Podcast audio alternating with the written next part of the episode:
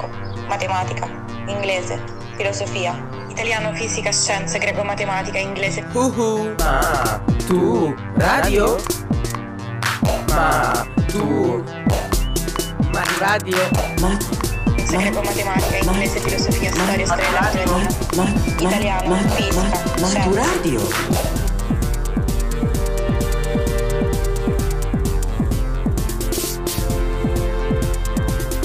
Maturadio, podcast di storia per l'esame di maturità.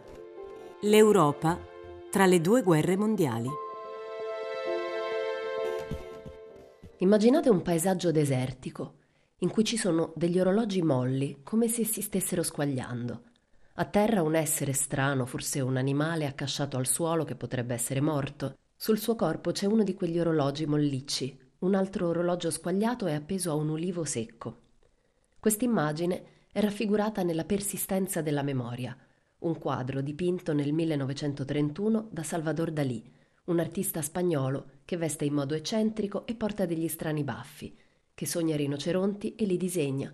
Dipinge immagini inquietanti di cose che esistono ma diverse da come si vedono normalmente. È il 1931, siamo proprio negli anni compresi tra la prima e la seconda guerra mondiale, a metà di quel ventennio di pace, ma anche attraversato da nubi e venti di guerra. Come possiamo considerare il ventennio tra le due guerre mondiali? Una lunga tregua di un unico conflitto mondiale o un periodo in cui in Europa si è provato a reagire ai fermenti di guerra anche attraverso l'arte e l'immaginazione politica? Dalì è un pittore surrealista come Jean Miro, Max Ernst, René Magritte. I suoi quadri sfidano ogni sistema di controllo razionale delle immagini. Si lasciano ispirare dall'inconscio, una recente scoperta della psicanalisi, la scienza fondata da Sigmund Freud poco prima dell'inizio del nuovo secolo. I surrealisti fanno parte di un'avanguardia culturale che dopo la Prima Guerra Mondiale è diventata più radicale e molto politicizzata. Si disinteressano del seguito che hanno presso il pubblico e portano avanti comunque i loro esperimenti artistici. I surrealisti influenzano i poeti, come Paul Éluard o Federico Garcia Lorca, o i registi, come Louis Buñuel. In quegli anni, tra i 20 e i 40 del Novecento, li si può incontrare facilmente a Parigi, si trovano quasi tutti lì.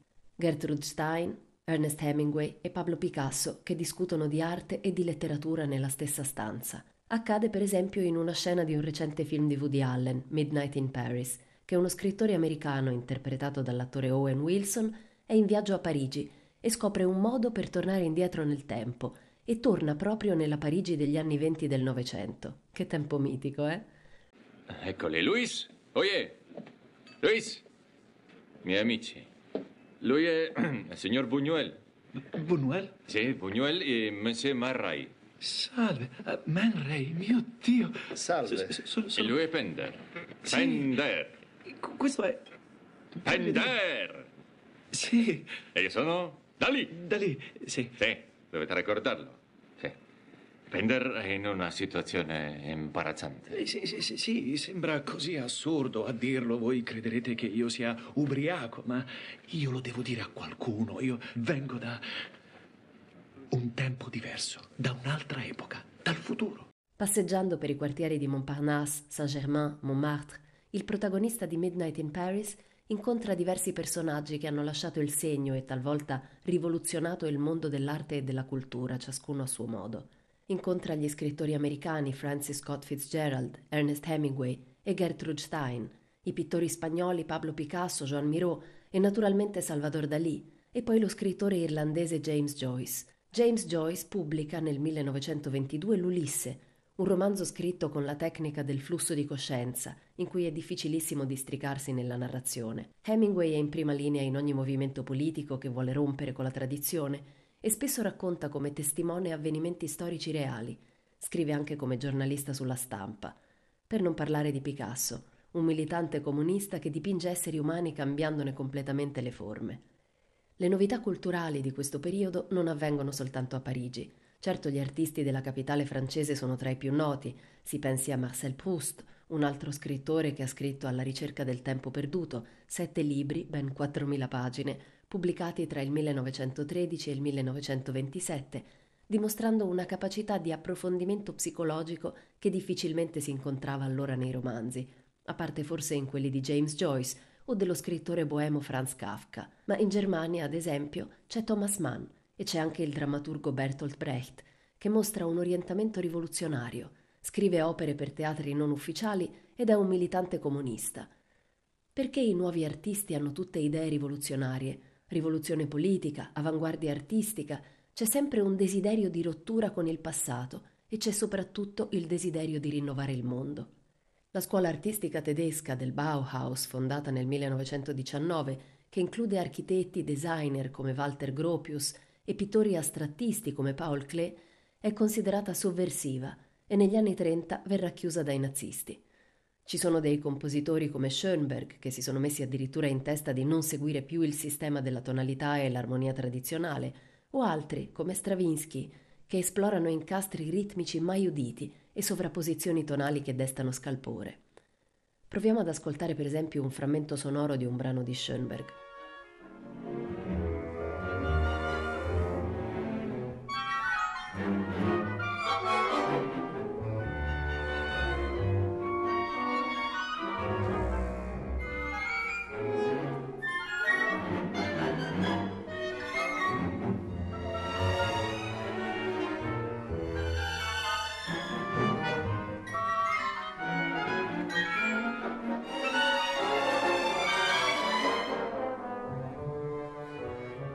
Grande Guerra è finita e i valori morali e civili che hanno scatenato quel conflitto non sembrano più granché interessanti. Si cercano nuove forme di espressione in tutte le arti, nella pittura, nella narrativa, nella poesia, nella musica, nell'architettura. Nasce poi in questi anni anche una nuova forma d'arte, il cinema, che mostra immagini vive e ha una potenza espressiva incredibile. La realtà si può raccontare ora in questo modo completamente nuovo, non solo per fare spettacolo o intrattenimento, ma anche con un serio impegno sociale e politico. Lo si vede ad esempio dai film di Louis Buñuel o di Charlie Chaplin. Pensare a costruire una società completamente nuova.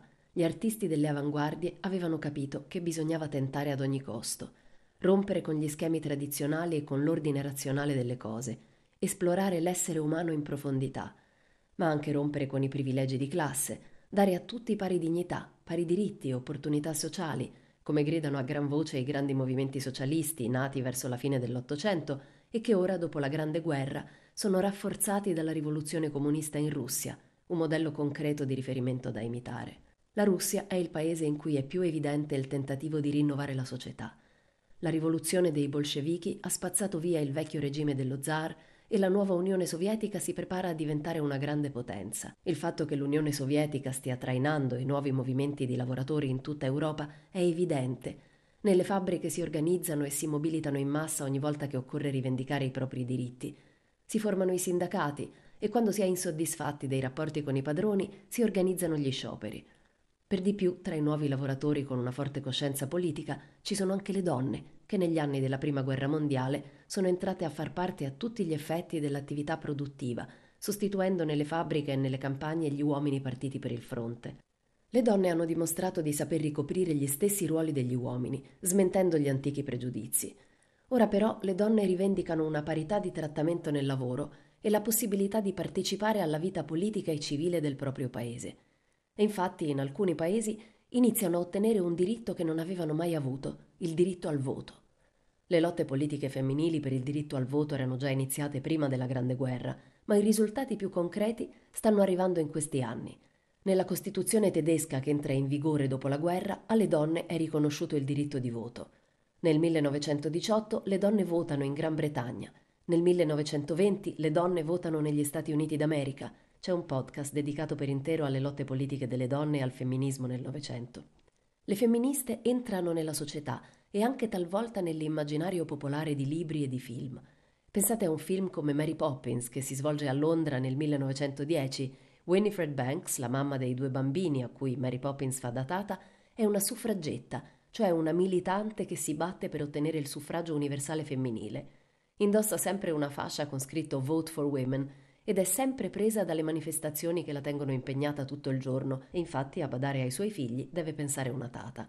Quando davanti alle domestiche alza la gonna scoprendo una gamba, le domestiche gridano spaventate. Marcian, suffragette a noi. Ovunque stiano le cose non desidero offendere, ma io non... Non puoi arrestarci, o maschio, son finiti i tempi tuoi. E un solo grido unanime, femmine, a noi! Ben presto anche in politica a seguire ci dovrai. Se il voto ancora ci neghi, per te saranno guai. Siamo pronte al peggio anche a morire ormai. Chi per il voto muor, vissute assai, femmine, a noi!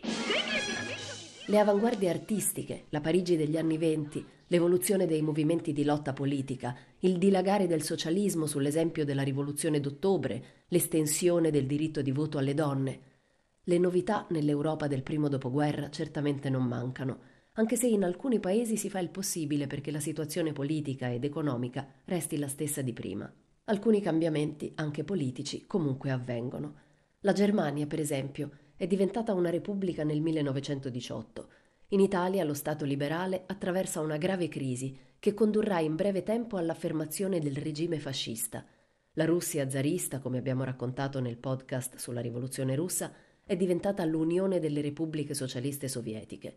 Francia e Inghilterra invece sono rimaste gli stati liberali che erano a fine Ottocento, anche se in entrambi gli stati l'economia è fortemente provata dalla difficile ripresa post-bellica. La fine di una guerra ovviamente non è mai un periodo facile e di prosperità per nessuna economia, ma se si è trattato di una guerra di proporzioni catastrofiche, come è stata la Grande Guerra per gli stati europei, la situazione economica è ancora più drammatica.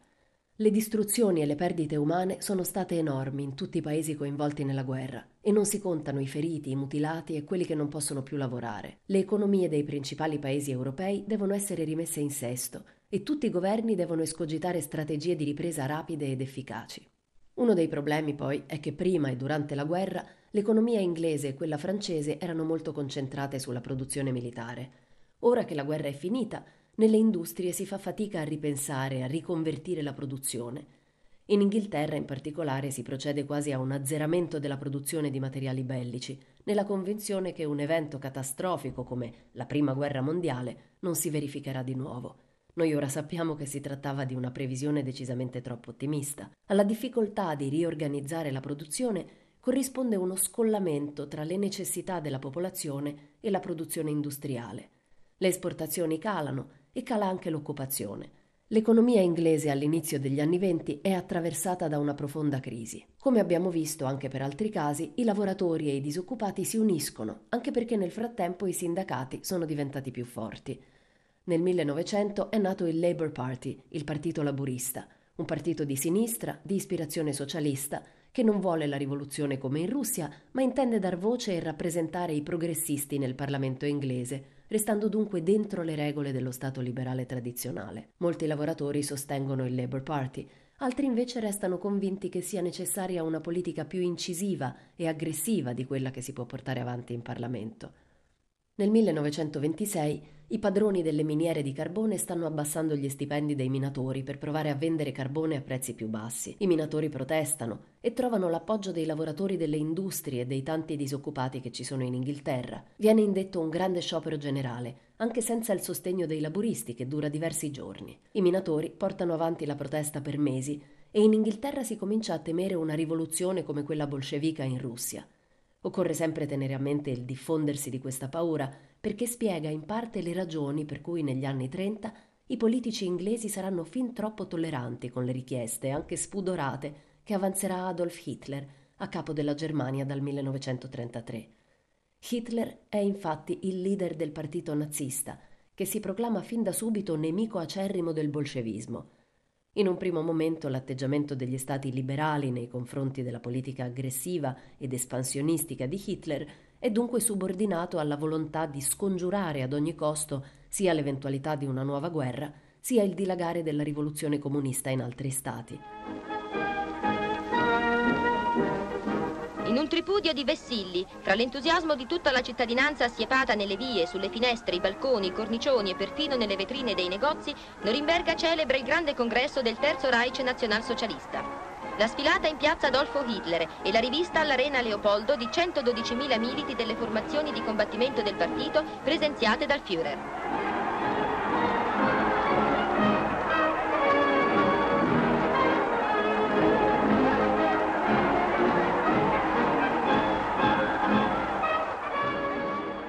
Tra le questioni da affrontare per il governo inglese c'è anche il diffondersi dei movimenti anticolonialisti che stanno minacciando l'impero coloniale britannico, fondamentale per l'economia inglese.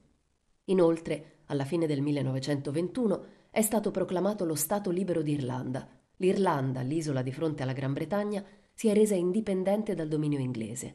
Fa eccezione la piccola regione di maggioranza protestante, il resto degli irlandesi invece è cattolico, che si chiama Ulster o Irlanda del Nord, che rimane invece sotto l'amministrazione inglese. Ancora oggi è così. Se in Inghilterra il problema più grave degli anni venti è la disoccupazione, in Francia la mancanza di lavoro è meno problematica. La guerra è costata al paese un'enorme quantità di perdite umane e ci sono zone completamente devastate, ma per ricostruirle occorre manodopera, il che significa che c'è lavoro quasi per tutti.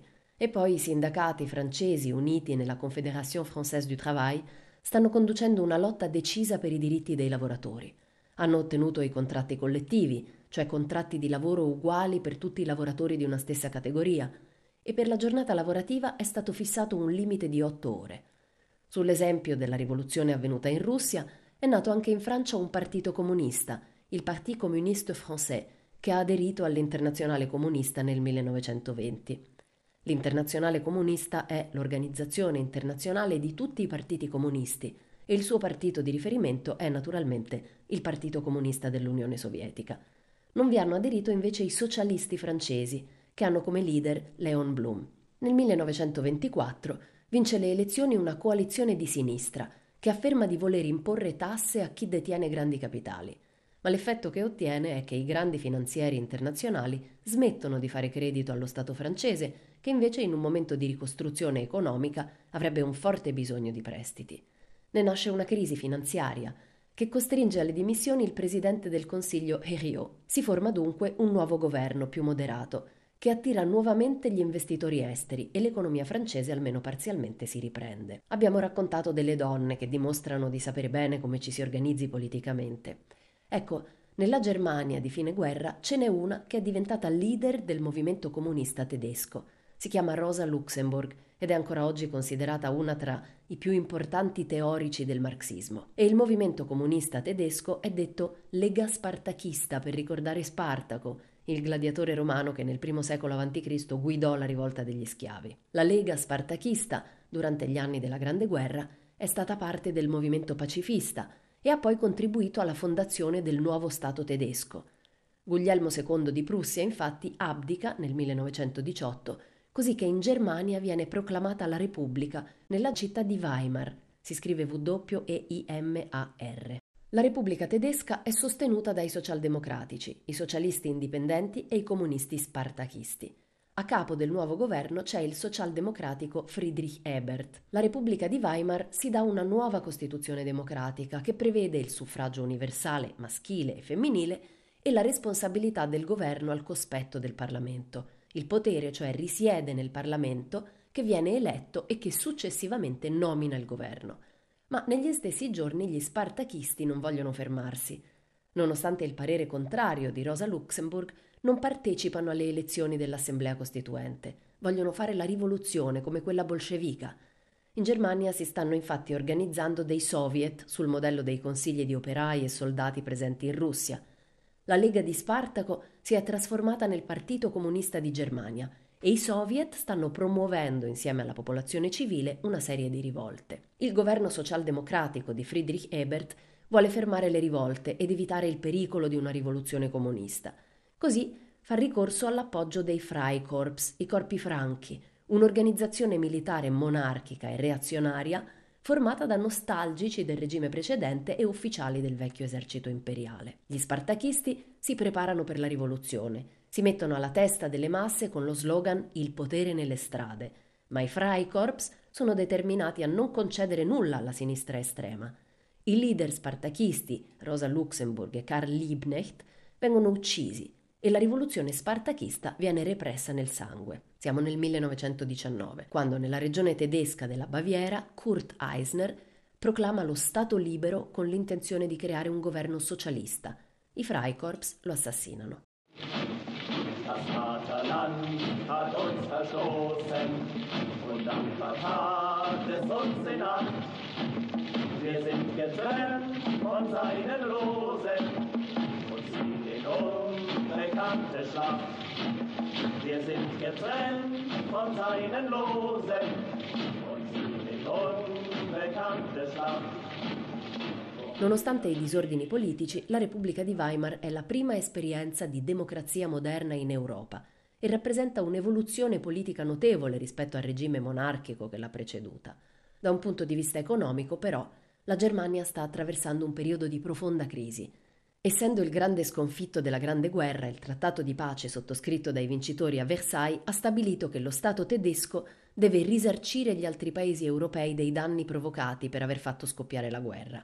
La cifra in marchi d'oro da pagare è palesemente insostenibile. Lo Stato tedesco stampa nuova moneta e prende avvio un processo di inflazione che negli anni successivi diventerà il principale problema dell'economia tedesca.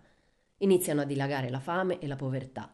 La situazione politica è molto instabile e nel 1920 avviene un primo tentativo di colpo di Stato, guidato da un funzionario del vecchio regime, Wolfgang Kapp.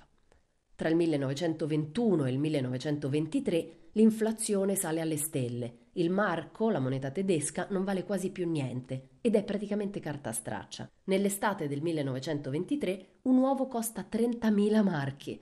Ad aggravare la situazione il governo francese, guidato da Raymond Poincaré, esige il pagamento immediato delle riparazioni di guerra e se la Germania in crisi economica non ha disponibilità monetarie, significa che pagherà con materie prime.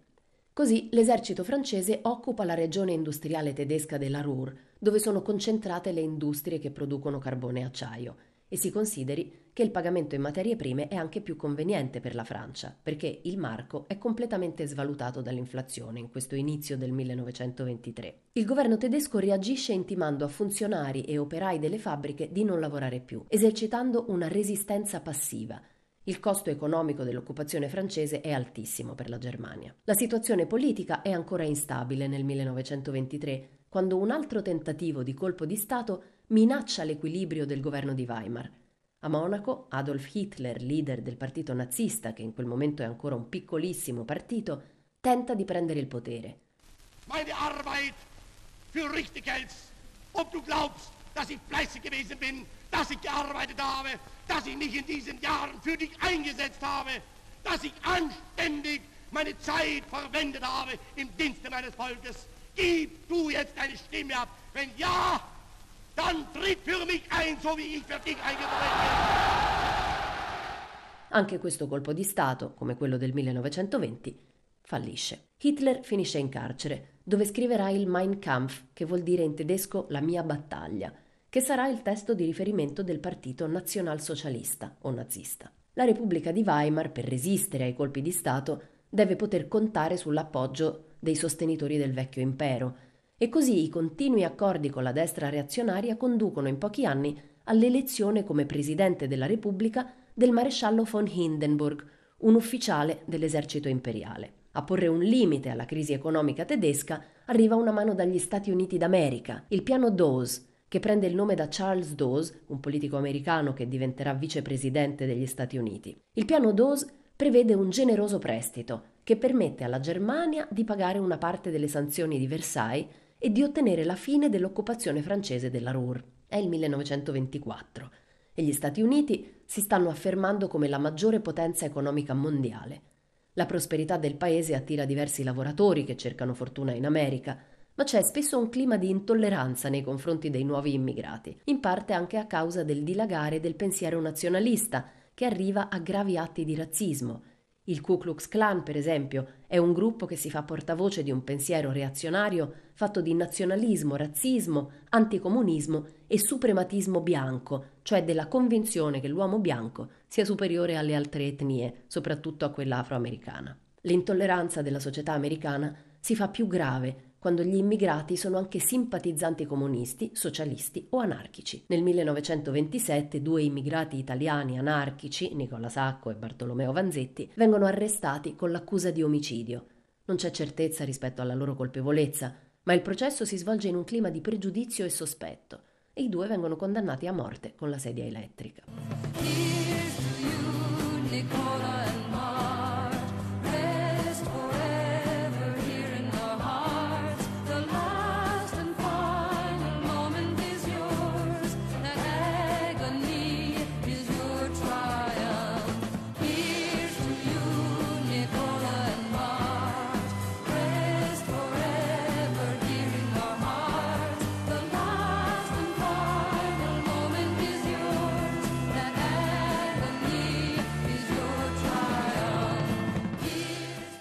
Stati Uniti degli anni venti presentano una doppia faccia.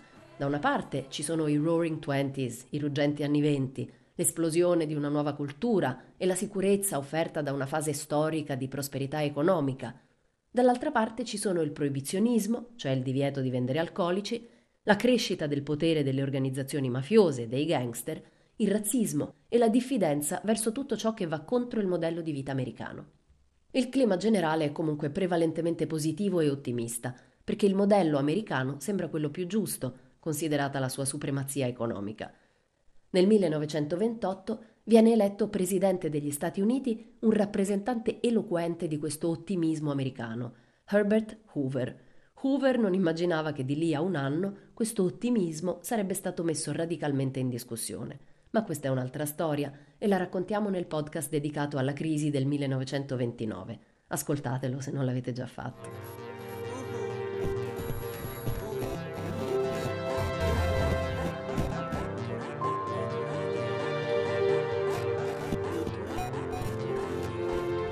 Maturadio è un progetto di podcast didattici per la maturità promosso dal Ministero dell'Istruzione con la collaborazione della Treccani e di Radio 3. Ideazione di Cristian Raimo. Supervisione di Federica Barozzi per Radio 3. Questo podcast è stato scritto da Michelangelo Pecoraro. La voce che avete ascoltato è di Valentina Carnelutti. Regia di Antonio Audino. La sigla di Maturadio è di Teo Teardo. Tutti i podcast sono scaricabili sul sito radio3.rai.it miur.gov.it e treccani.it.